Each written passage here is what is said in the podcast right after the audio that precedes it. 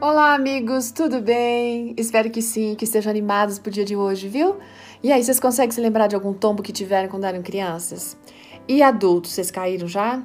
Espero que não, mas que adulto que cai é sempre um transtorno. Hoje a nossa história está falando sobre tombos.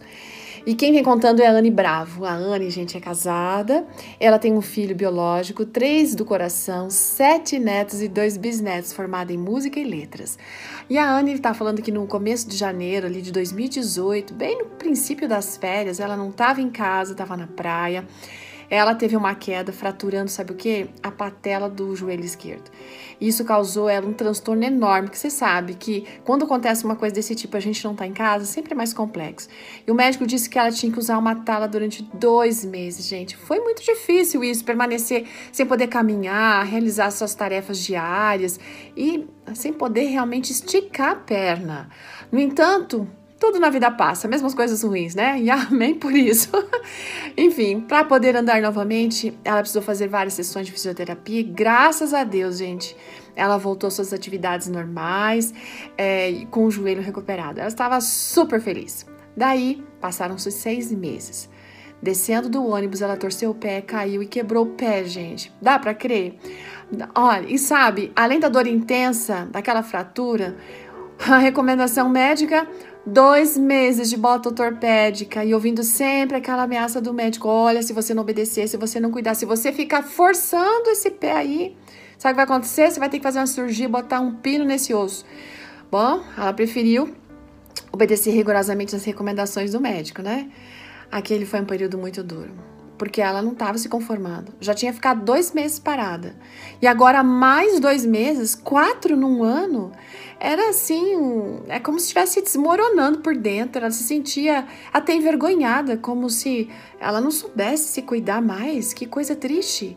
Então ela buscou a Deus, pediu: Meu Deus, me dê paciência, por favor, eu preciso passar por isso, suportar isso de uma maneira adequada.